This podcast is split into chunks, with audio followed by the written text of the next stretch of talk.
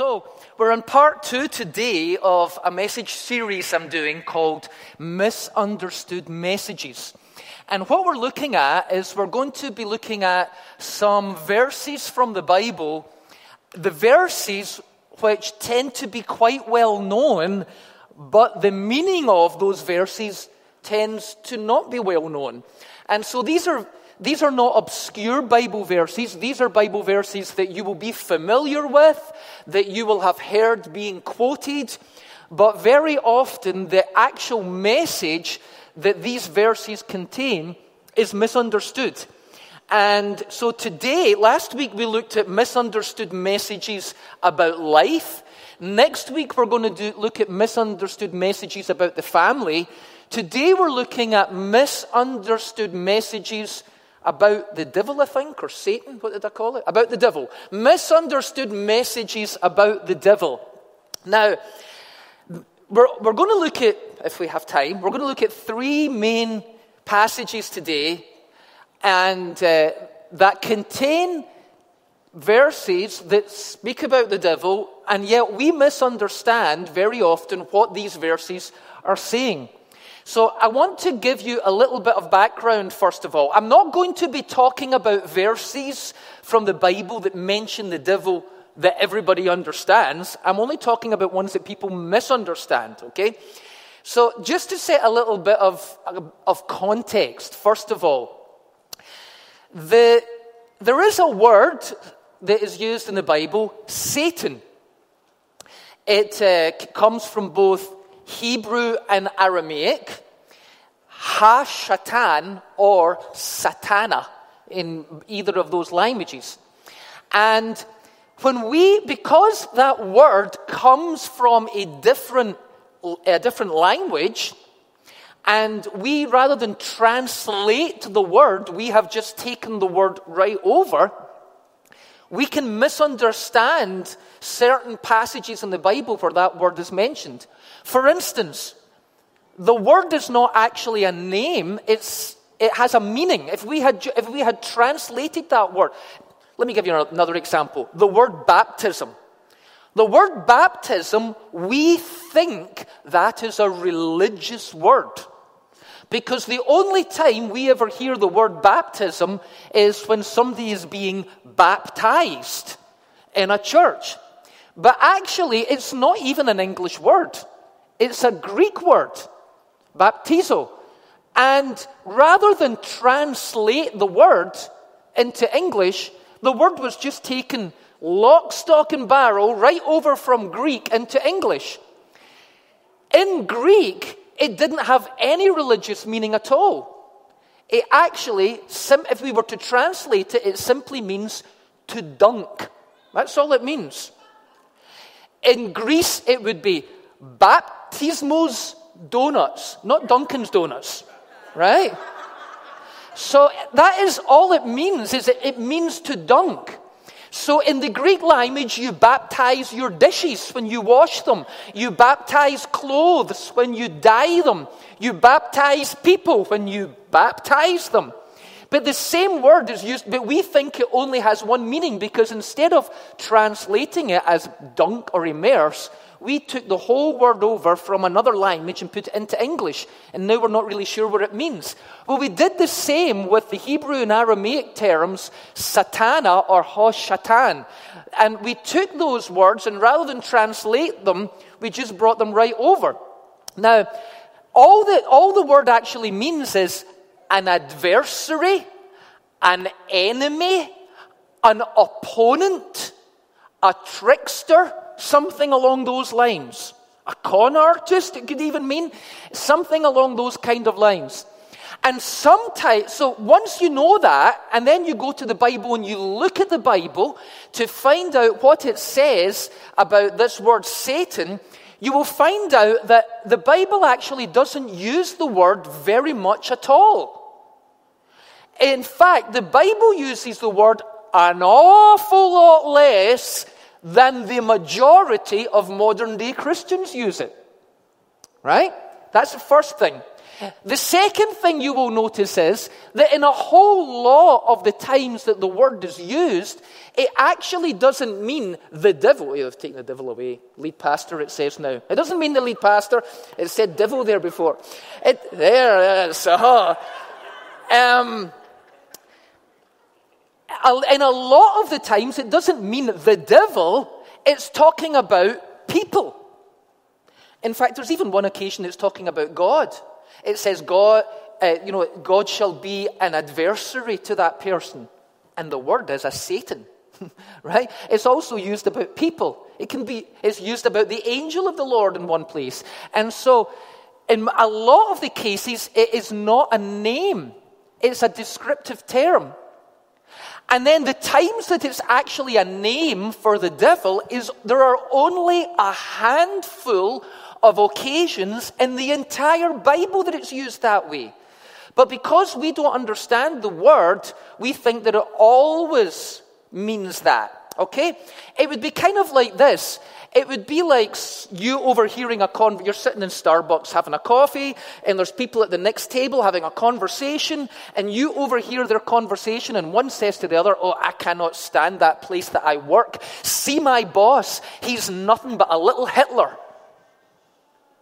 If you suddenly imagine that Adolf Hitler himself has been hiding in Brazil all these years and is now 124 or whatever age he would be, and has literally become this person's boss, you are totally misunderstanding a figure of speech. But you know what they mean by that. He's a little dictator. He's a, in fact, sometimes people might even use the word devil. Oh, that, he, that guy's just a little infuriating devil, he is. But you don't actually mean that person is a devil. It's a figure of speech that's being used, or it's not literally Hitler, or whatever it may be. We use these figures of speech. And in the Hebrew and Aramaic and even Greek cultures, they would sometimes use that word to talk about the devil, but very often they would use it to talk about a figure of speech. And if we don't understand that, we can misunderstand certain verses in the Bible. Here is one verse that can be misunderstood. Um, um, the first misunderstood message is that Peter, the Apostle Peter, one of Jesus' 12 disciples, was literally possessed by the devil himself. Now, if you believe that, this could possibly cause a little bit of spiritual anxiety in your life.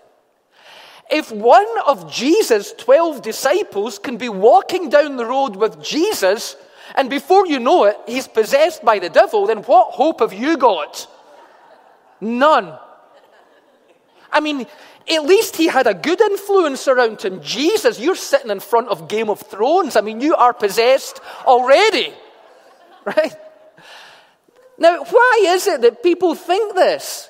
It's because of something Jesus said. So let's look at it. Let's look at the verse.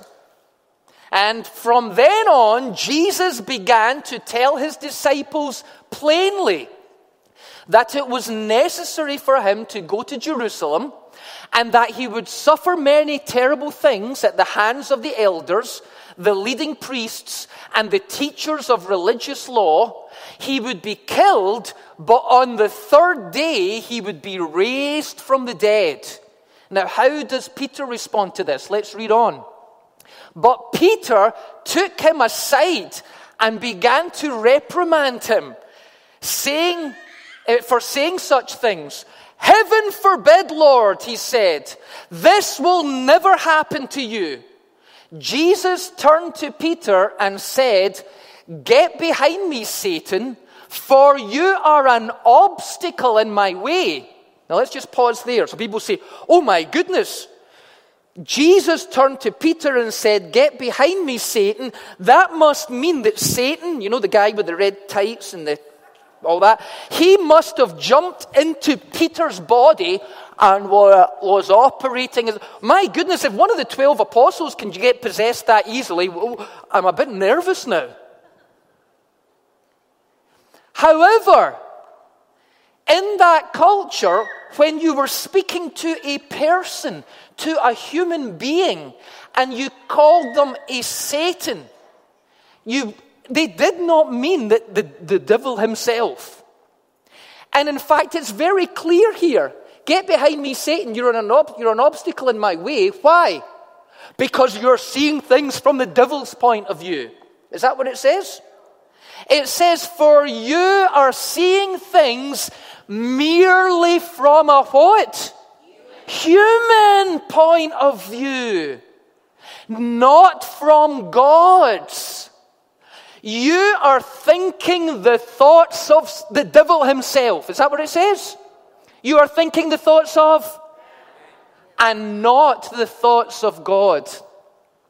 So, in that culture, to call a person a Satan was meaning meant. In fact, it didn't even always mean an evil thing. Sometimes, in Aramaic speaking cultures, they use the word of an ingenious person, like an inventor, because he's used his mind to come up with schemes. It could be good schemes, but usually it means evil schemes.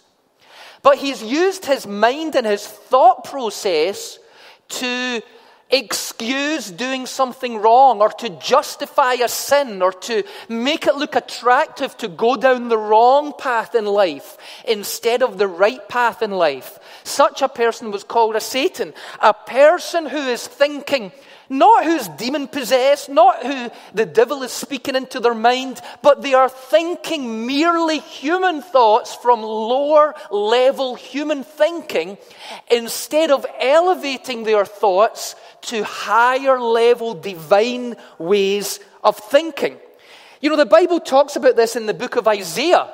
It says this Put up the next verse, please. Isaiah 55. God says, For my thoughts are not your thoughts, neither are my ways your ways, declare the Lord, declares the Lord. As the heavens are higher than the earth, so are my ways higher than yours, and my thoughts than your thoughts. You see how the Bible is talking here about two different levels of thinking.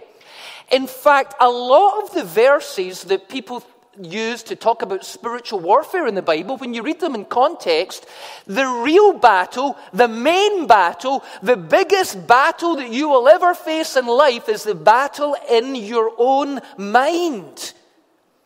And when you have to deal with your own thoughts, your negative thinking, your temptations that come to the mind, the, the anger that arises in the mind, the self pity, whatever it is, anything that is pulling you down to low level living rather than a freedom and faith in God and thinking His thoughts, that is becoming an obstacle to you, an adversary to you, an enemy, a Satan.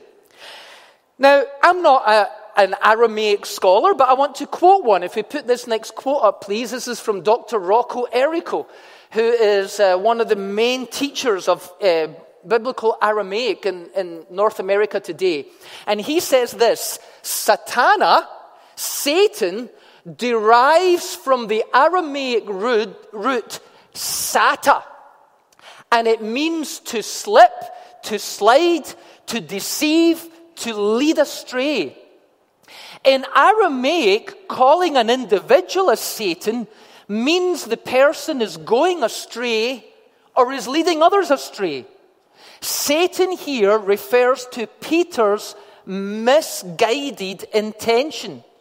Peter attempted to redirect Jesus' course.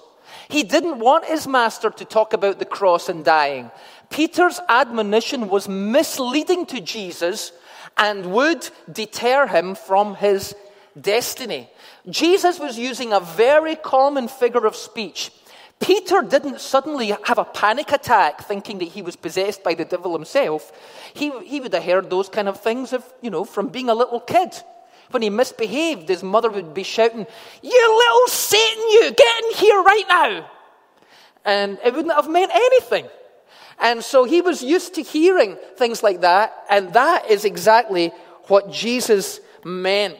You know, a, a, similar term is used when Jesus sent the disciples out to go into the villages ahead of him to preach. And when they came back and said, Lord, people are being healed and even the demons are subject to us in your name. And Jesus said, I saw Satan fall like lightning from heaven when they were out there doing their ministry. What he was saying was this in your ministry, in the fruitfulness that you bore there, I saw evil and error fall in those areas. You have done a good job. He, he didn't mean that all of a sudden over that village over there, the devil suddenly fell off the balcony of heaven and landed. That was obviously it's a figure of speech in that tense. And so here we are. Let's put up the true message now of Matthew 16. To call a person a Satan in the ancient world meant that that person was thinking low level human thoughts that were leading them or others down the wrong path rather than higher, wiser, divine thoughts that lead to the right path. So that's a, there's one of these verses that we misunderstand, but once we know the ancient figure of speech, we see it ourselves. But along the same lines as that, oh my goodness, could, is it that easy to get possessed by the devil? Along the same lines as that, there's another misunderstood message that some Christians have, and that is that, that spiritual leaders, mainly apostles, can literally, if you misbehave, hand you over to Satan. And this comes from a verse, let's put the verse up, it's 1 Corinthians chapter 5, and Paul is talking about somebody that was a member of the church in Corinth. And he says this I can hardly believe the report about the sexual immorality going on among you, something that even pagans do not do. I am told that a man in your church is living in sin with his stepmother. And you are so proud of yourselves, but you should be mourning and sorrow and shame. And then he goes on and says, um, you should remove this man from your fellowship. Now, take note of that. I've underlined it and put it in bold because I want you to take note of that.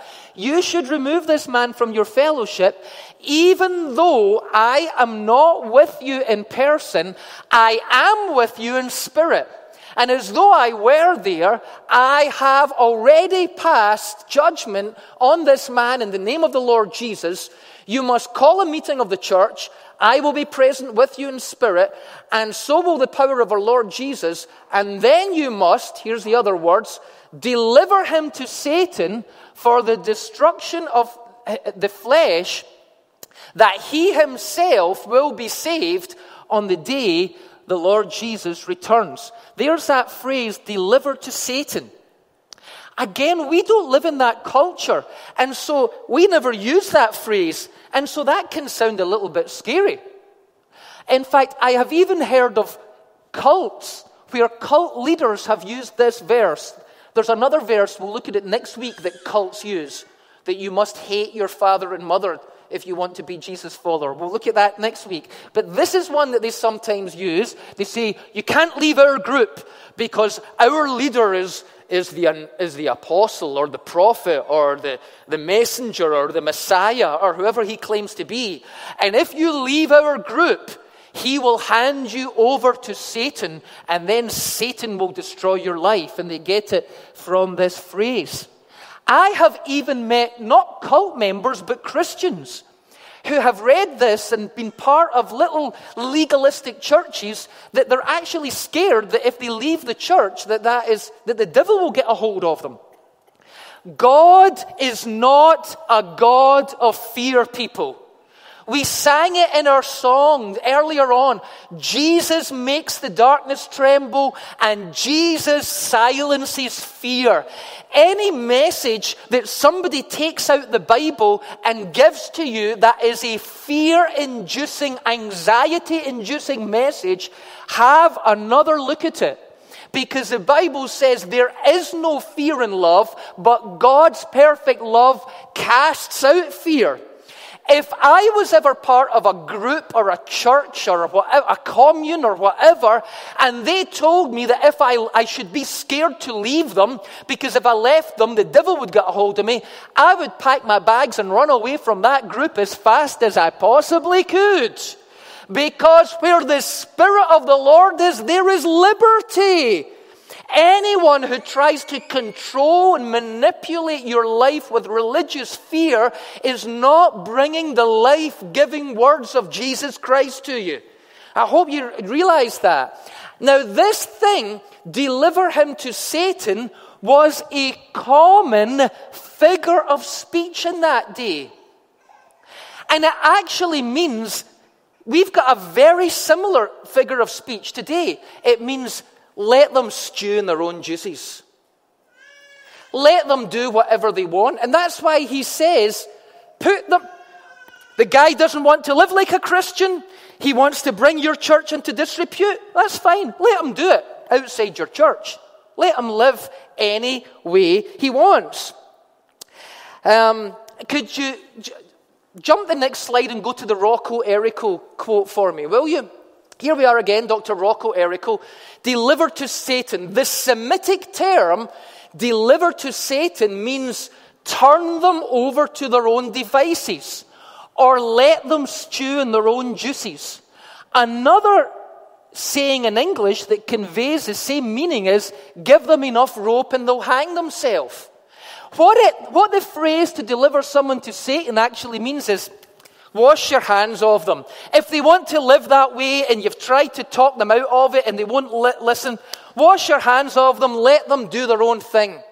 All they're going to do is they're going to hurt themselves and hopefully they will come to their senses. Do you remember the parable of the prodigal son?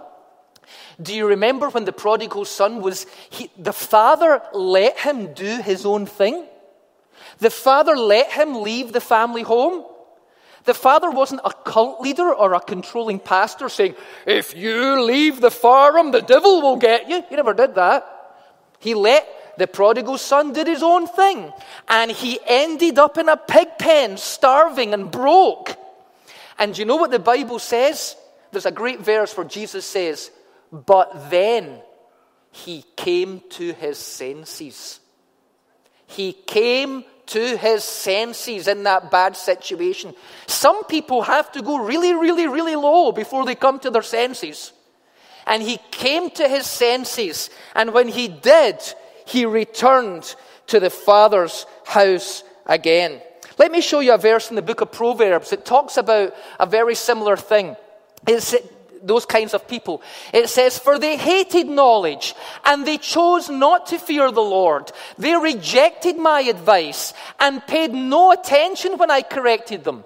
So this is, so, they, you've tried to help them. Therefore, they must eat the bitter fruit of living their own way, choking on their own schemes.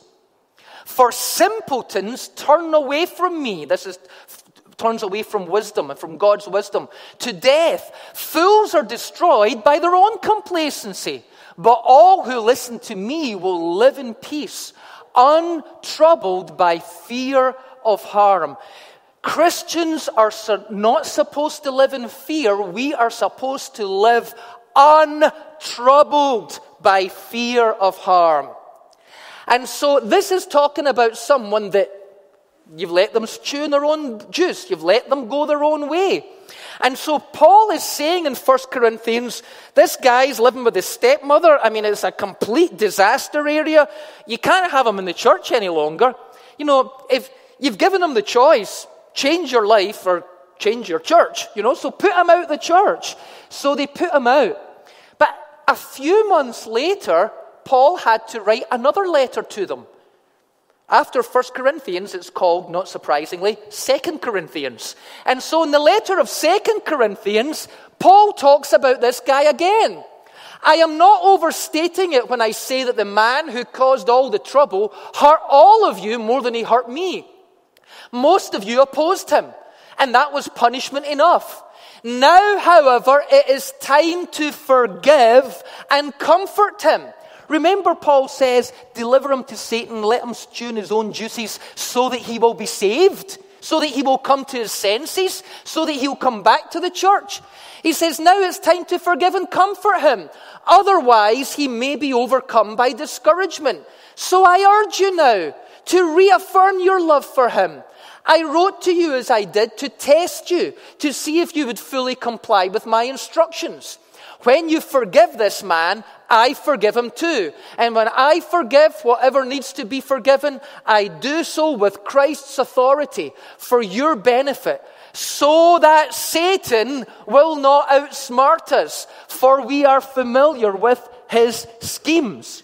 This is talking about the devil here in this verse, and this is saying the devil just loves it when Christians fuss and fight. You know, you've let that guy stew in his own juice, but he's come to his senses and he's put his life right. Don't let, don't let the devil get division in.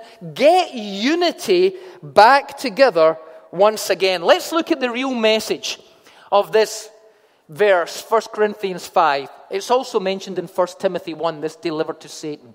When people cause destruction to the church through their influence or teaching, and they refuse to stop, put them out of the church. I've said teaching because in the first Timothy verse is about people who are bringing false teaching. The same verse is used. Hopefully, eh, sorry, put them out of the church and let them live and believe however they want.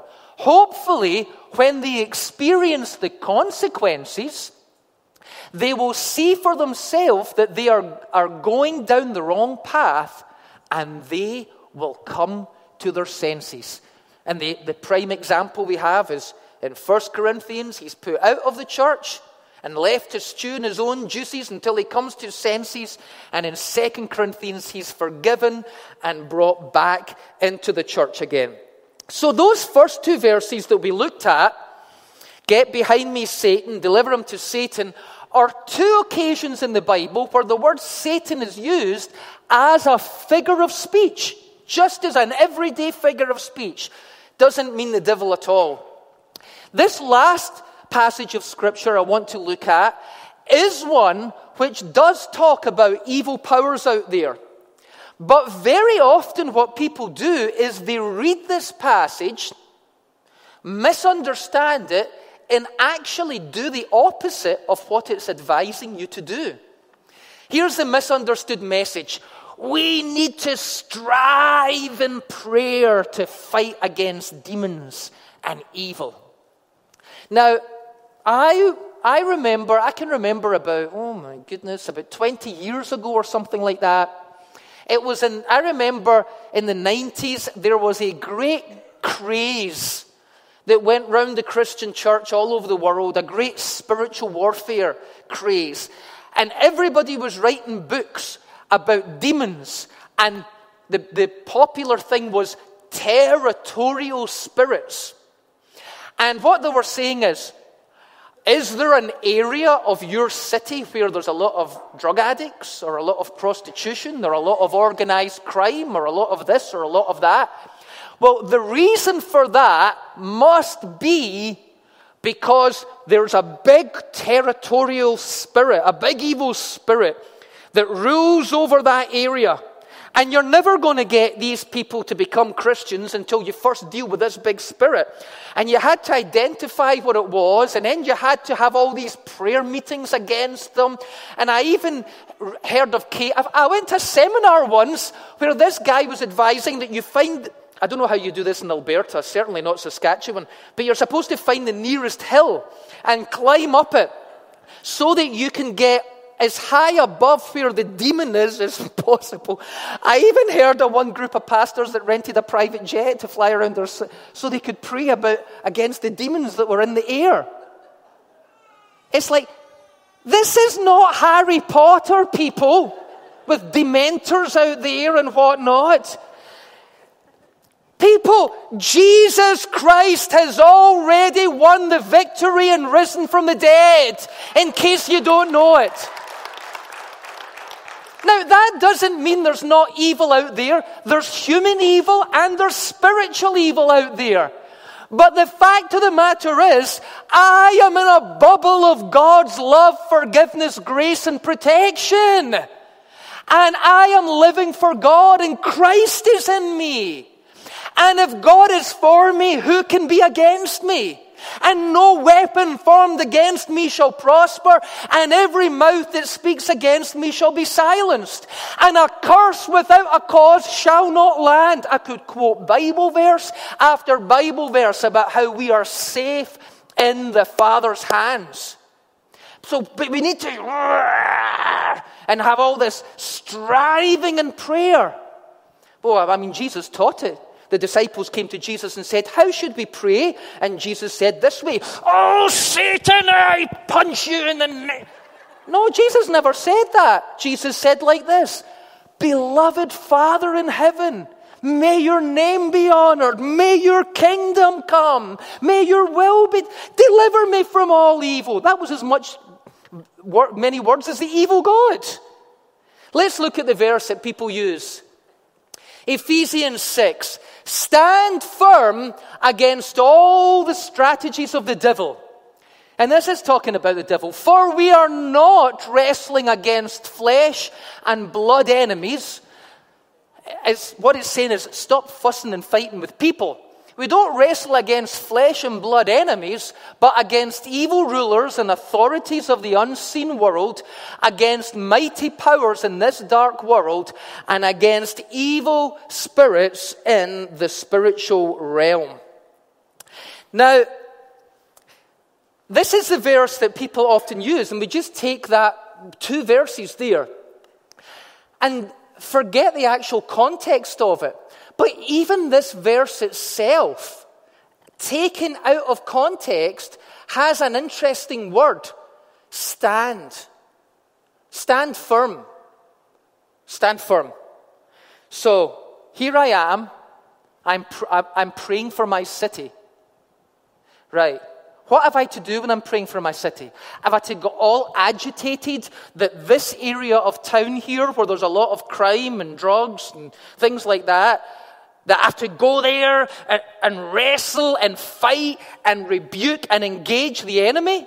No, I have to stand firm. Let's read the whole passage in context. Let's go on.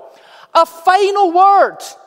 Be strong in the Lord and in his mighty power. The focus is on God, first of all, okay?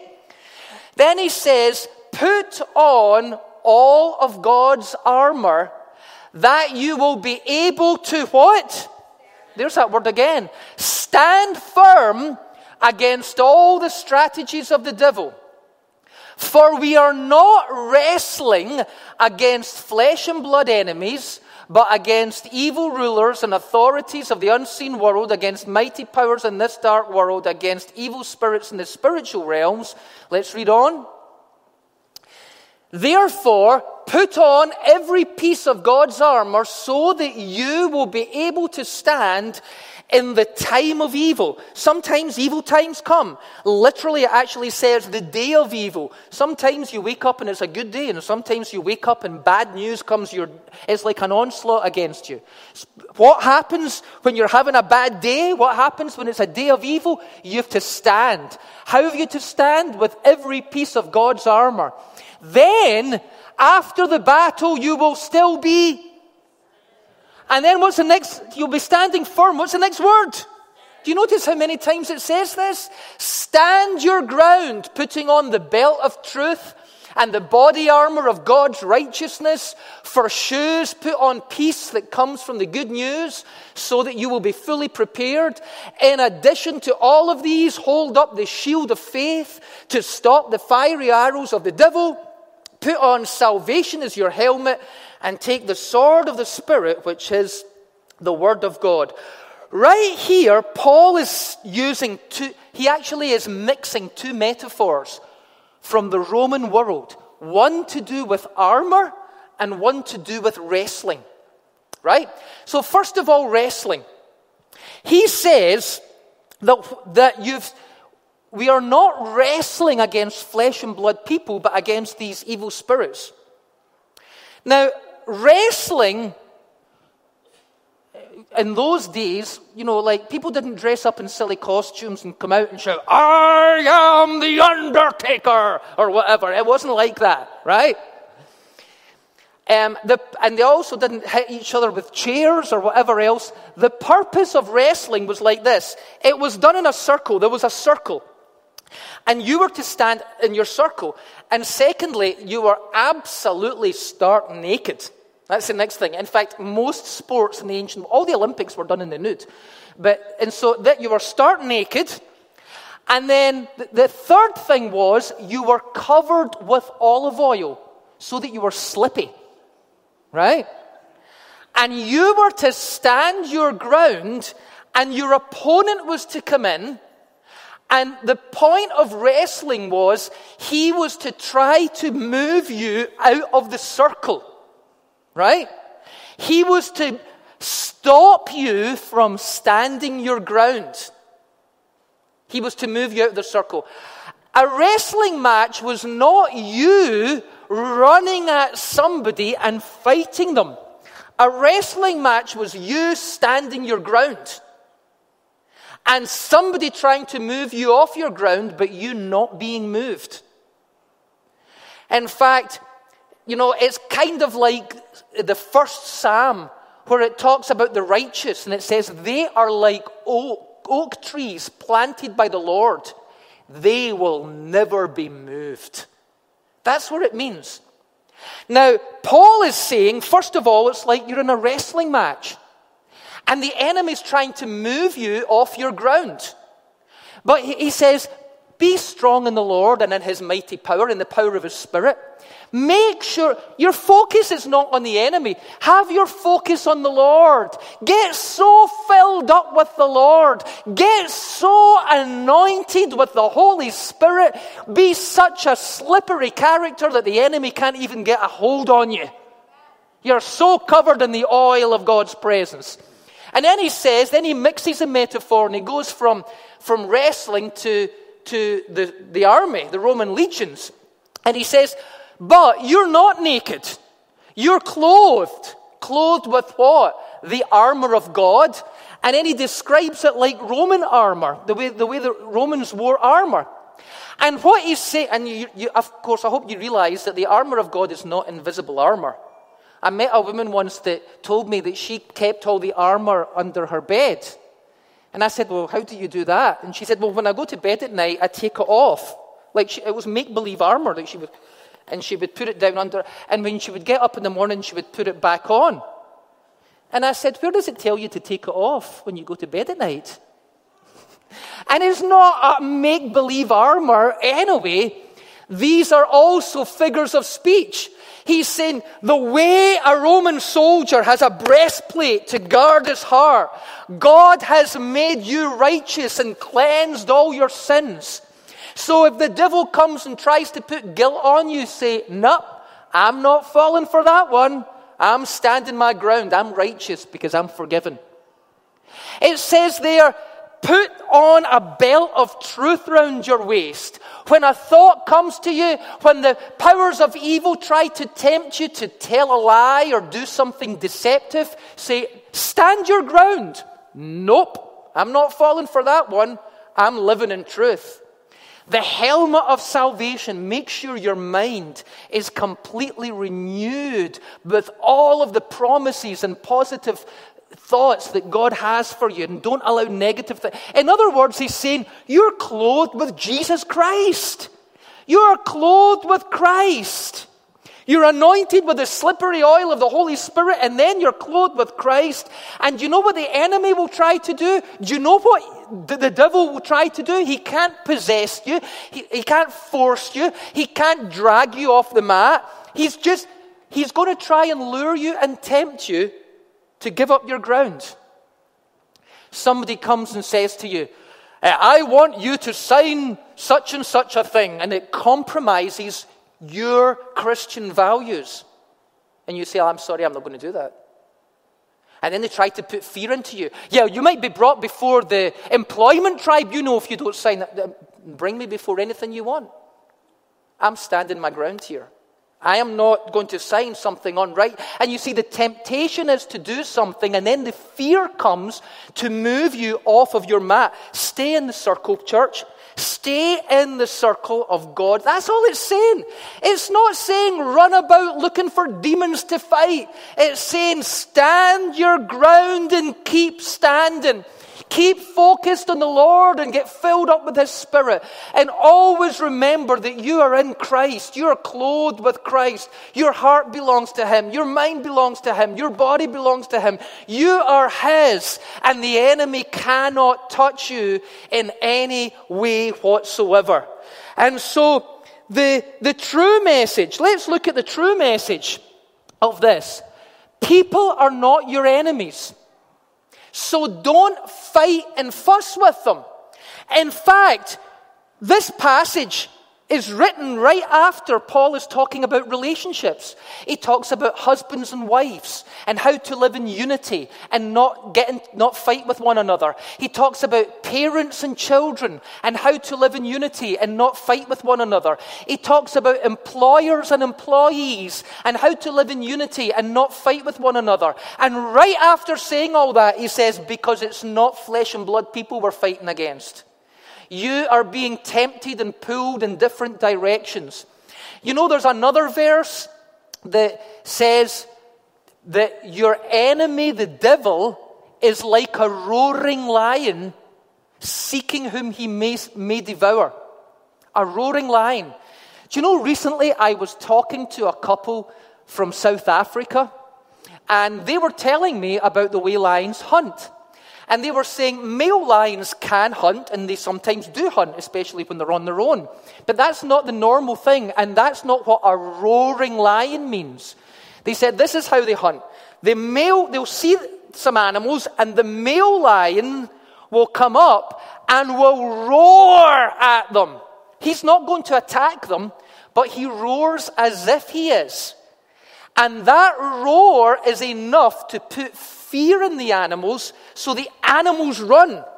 And they run right into an ambush where the female lions are waiting for them.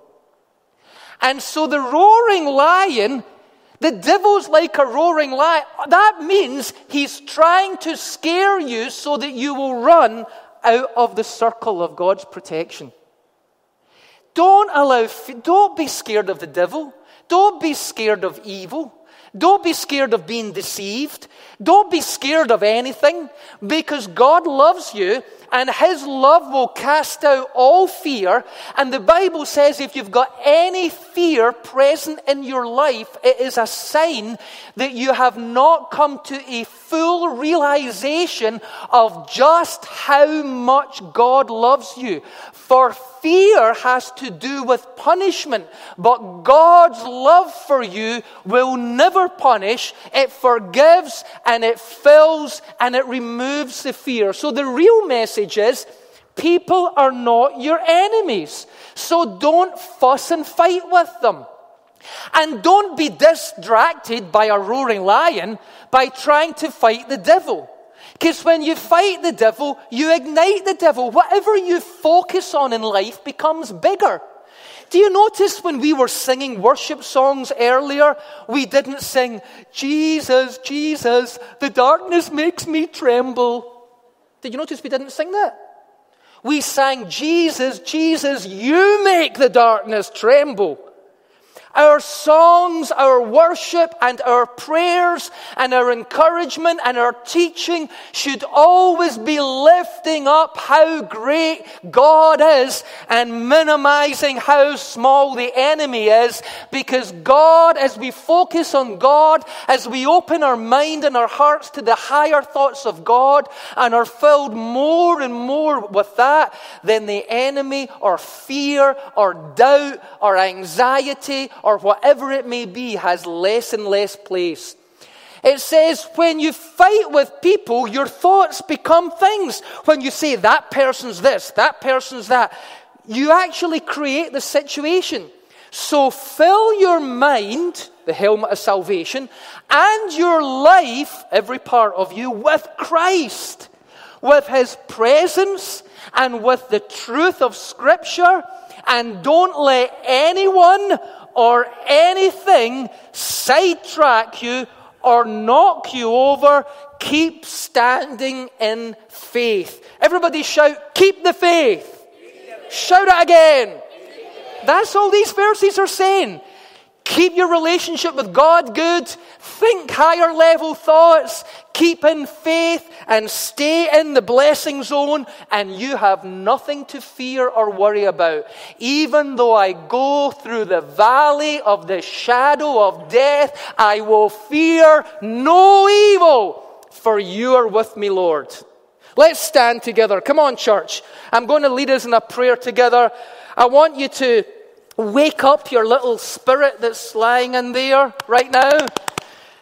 Take a big deep breath in. Let's lift our hands up to heaven and let's say this I am a new creation in Christ. No weapon formed against me shall prosper. But whatever I do shall prosper and bear fruit.